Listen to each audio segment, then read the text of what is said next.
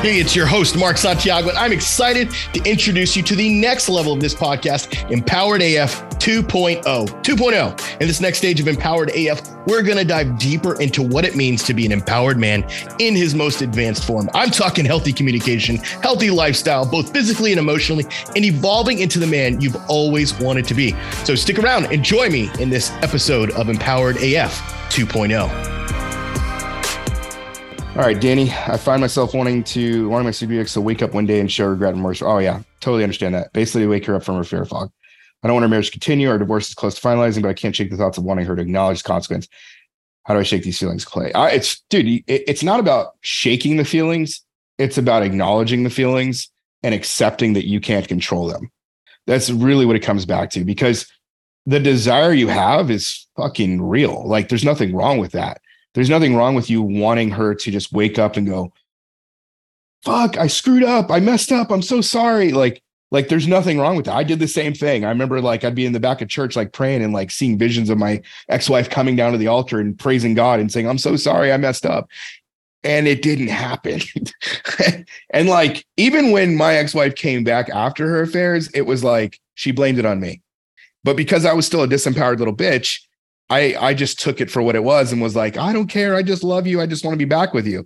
Which is why I'm so hard up on guys and having boundaries for themselves because it's so easy to just fall prey to just having her back. And it's like without boundaries and we manipulate, etc. So the feelings are okay. What I would say is lean into those feelings, uh, um, like get comfortable with them. Uh, so for whatever reason, like as men, it's like we feel a feeling and then we're like, oh, I don't like that feeling. So I'm going to go do something to get rid of that feeling. Whether it's alcohol, porn, sex, whatever it is, like, like we don't, we don't want to deal with the feeling. So we're just like, okay, I'm going to go do something else. Instead of just sitting in the feeling and going, gosh, what is this? Oh, this hurts. What is this? Where's this coming from? Why am I feeling this? And like allowing yourself to process through what it is you're experiencing because ultimately a lot of our decisions a lot of our behaviors especially the negative and toxic ones are a result of not dealing with uncomfortable feelings. So true mastery true empowerment comes from dealing with uncomfortable feelings. And this is a lifelong process. This is not me going i know how to deal with all my feelings. Uh, it, this is a literally every day you have to be fucking aware. Joey what was that thing i said to you one time about every day you have to pick up your shield do you remember that? Because we were talking about something uncomfortable you were going through. Yeah. You had said um, when you're going through the battlefield, there's going to be times that you lead with your sword, and there's going to be times that you bear your shield. Never forget that, regardless of where you're at in the battlefield, to not take down your shield.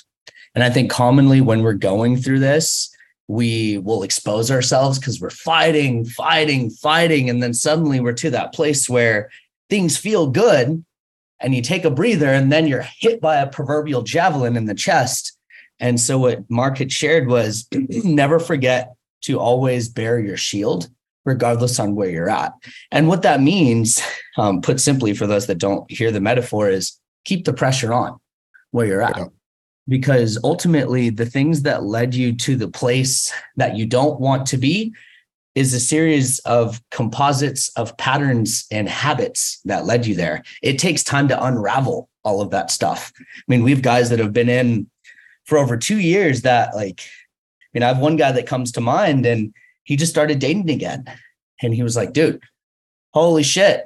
I didn't hear back for two hours and I got in my head and I was like, oh, she's she has to be, she has to be with another guy. She has to be cheating on me. And I was like, is it possible that he's not ready? yeah. And I started to challenge him with that. And he said, man, it, it just goes to show like you still have these things that are present. And sometimes you don't know until you're actually in the environment of like dating someone new or pursuing yeah. someone in that way. Um, and it's not a bad thing. Like it just goes to show like no one's perfect. And sometimes you are not challenged in the way that you need to grow until you're actually in the mix of it. And that's why I was grateful he had us to kind of bounce this off of. Otherwise, he'd just be in his head like, oh boy, here we go. And it's like the the dogma that many men get stuck in, especially when they've experienced some type of affair, um, anything of that nature. Yeah. Yeah. There's cool. lots there. I know we we have to be conscious on time. Um, I think the guys got a lot from this. Um, you know, I really like that Lance had expanded on that because, yeah, although Lance went through Thrive, there's always another level. And that's one of the things that I ask guys when they start to do the work inside Thrive Plus, because they may get on the other side. And I have some guys that have created a new marriage. man, they're leaning into the pressure that comes with it. I have yeah. others that have started a new adventure and there are still new levels that they're pushing towards. But realistically, what makes them different from the average Joe is they have this innate awareness inside them that this isn't where the story ends. It's not only a constant want to be better, it's they want to do better in all areas. Uh, let's see the question in the chat. Found out about multiple affairs while going through the discovery and our divorce. How do I embrace this pain and move on? That's a big one. What are your thoughts there, Mark? Yeah. Um, so em- embracing the pain is is definitely the big thing. Like I always talk about leaning into it.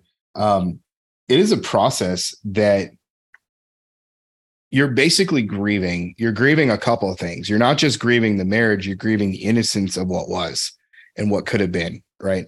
And so to me, grief is like the ocean, it comes in waves. And when the waves come, you need to give yourself permission to feel those waves. Um, sometimes it's going to come in a lot of tears. Other times it's going to come with bouts of rage. Other times it's going to come with bargaining and where you're just like begging God or begging a higher power or begging her, whatever, like where you're just like, you know, just like, you know, could you please stop or just don't ever do this again or, you know, whatever. Or like, or you're begging yourself, like, gosh, if you would have just done this, you know, and you just find yourself in these places of self shame the fact is, I think, is that number one, if you're doing it alone, that's dangerous. Um, whether you do it in therapy or coaching, I mean, that's your prerogative. Um, a lot of our guys are kind of they kind of do both, especially the ones that have been going through affairs. Um, but about 75% of our clients have been cheated on. Um, is is about is about right. And so we definitely understand this. And I I, I live through multiple multiple affairs, and um, and I, I don't say that as like lightly. Um, so I fucking understand it at a at a core level. Um, and what really helps the guys and helped me was, I would say, acknowledging that it hurts, um, acknowledging what it feels. But here's the thing: is that so many guys get stuck in the situational pain.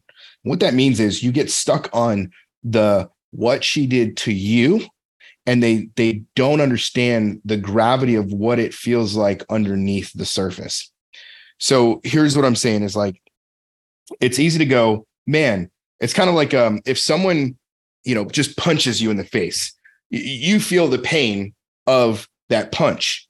But the real pain is what, what that person might have meant to you. Say it was a good friend of yours, right? And they punched you in the face. They had this happen to me once when I was in high school. Good friend of mine got left behind, whatever. I was DJing and he got mad at me for not getting him into the club. Stupid shit.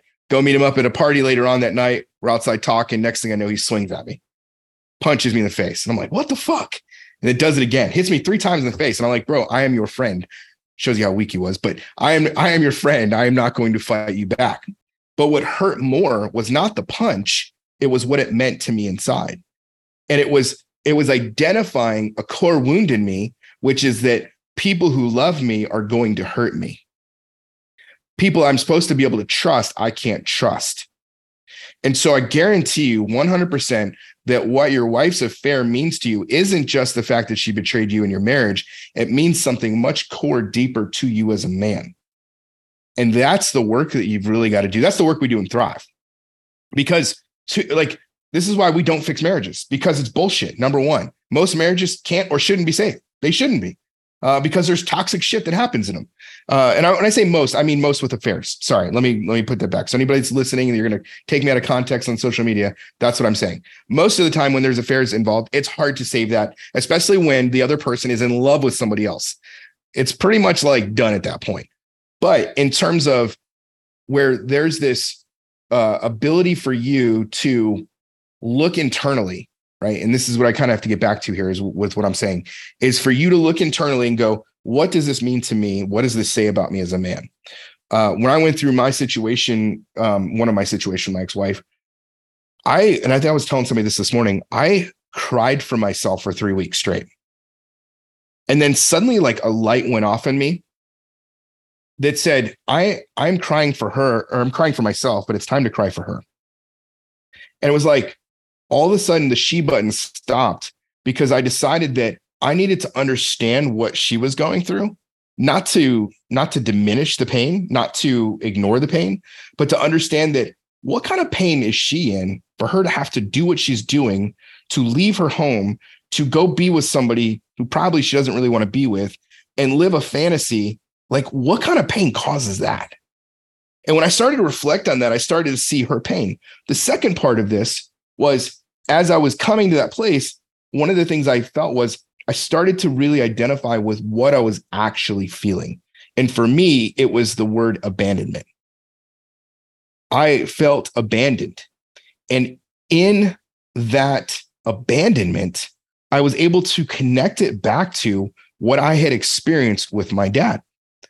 So when I was 15 years old or 13 years old, my dad developed cancer. And by the time I was 15, he died.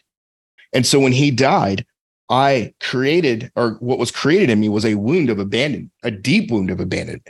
And I already was raised in a, you know, in a home that was dysfunctional. He was emotionally abusive. My parents are divorced. I barely saw my mom. I already had all that shit. And now the one person who was there for me is now gone. I feel abandoned. And so when she left me, I literally felt the same way that as if she, as, as if he died, she was dying. And as I started to connect those dots and I started to do the internal work that we teach in our Thrive program, I started to unpack that, not just from a understanding perspective, but from a creating forward mo- motion standpoint. So then it was like, oh, I get it. What I'm feeling right now, this is the gift. The gift is this, guys. And this is, I don't think I've ever said this before. The true gift, obviously, there's pain in when somebody hurts us and leaves us and all those things. But the true gift is opening up wounds that were there that were never healed properly before. And this marriage is an opportunity. This divorce is an opportunity for you to go deep and unlock things that you didn't even know were inside of you so that you can finally have the life that you want to have. Because you playing small you you you holding things in you doing all the things that you've done are what has kept you here i'm going to leave you on this and i'm going to be talking more about this over time um, but michelangelo who created the the sistine chapel and and the statue of david um, was asked one time you know how did you how did you create this david statue and the david statue is one of the most famous statues in all the world it's where he's like I don't know, like this or something, and he's like naked or whatever. I don't know. He's like posing in some way. And it's like, it's a famous statue and and it was a big deal for him to create it out of rock, you know, hammering all this stuff. And they were like, "How did you create this?" And he said it was easy. He said, "I stripped away everything that wasn't David."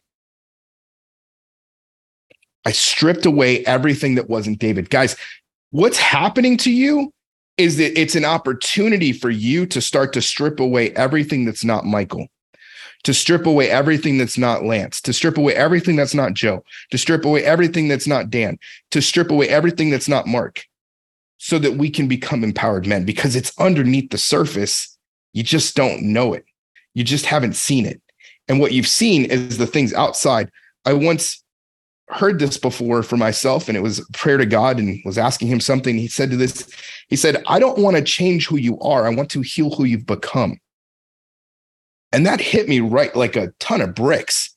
And it was because like I kept thinking I have to change this, I have to change that, I have to be this, I have to be that. And he's like, no, you don't have to do any of those things. I just want to heal who you've become. And I was like, what? And as I thought about it, I started to understand the depth of this. And the fact is, is that we have so much trauma. We have so much shit that's been put on top. That's the rock. That's the rock that's covering the David inside of you. And this is a momentous opportunity. This is why I get so sad and frustrated when men waste their opportunity and don't take this shit seriously enough to do something about it other than bitch, whine, and complain. Like when men don't invest in themselves and don't do the work, it's the saddest fucking thing to me. I don't care if you go to therapy or you don't care if you join my program. Like, obviously, I want you to because I think we have the best thing out there. But at the end of the day, fucking do something. Don't just sit around and complain because you're wasting your opportunity to become an empowered man. You're wasting your ROI on your tears. That's one of the things I used to say all the time is get a return on investment of your tears. Don't just sit in that. So so Michael, to to to kind of come to a conclusion of that, it's the idea that there is more happening under the surface. Focus on that more than what's happening outside of it. Focus more on on those things. And as you embrace that pain, identify what the real pain is. I've got a great training on this. We call it internal versus external pain. It's on the podcast. Go look it up. You should watch it. Um, that'll probably give you some insights that'll go even deeper on this from a more practical standpoint. Hope that helped. I got to go, guys. Hey, thanks again for joining us on this episode of Empowered AF 2.0. If you're new here, thanks for checking out this episode. And I encourage you to take a visit back to the first episodes in this podcast. Look, we have over 50 episodes on the foundations of how to be an empowered man. I'm talking about in your relationship with your wife, your kids, your work, your boss, whoever and whomever. And I highly suggest you take some time to listen and gain some insight and knowledge from those episodes. And hey, if you want to connect with me deeper, be sure to check out the Empowered Man group. That's empoweredman.co slash group empoweredman.co slash group for latest information and to join our group of other men who are wanting to be empowered just like you. Until then, this is Mark signing off, Empowered AF 2.0.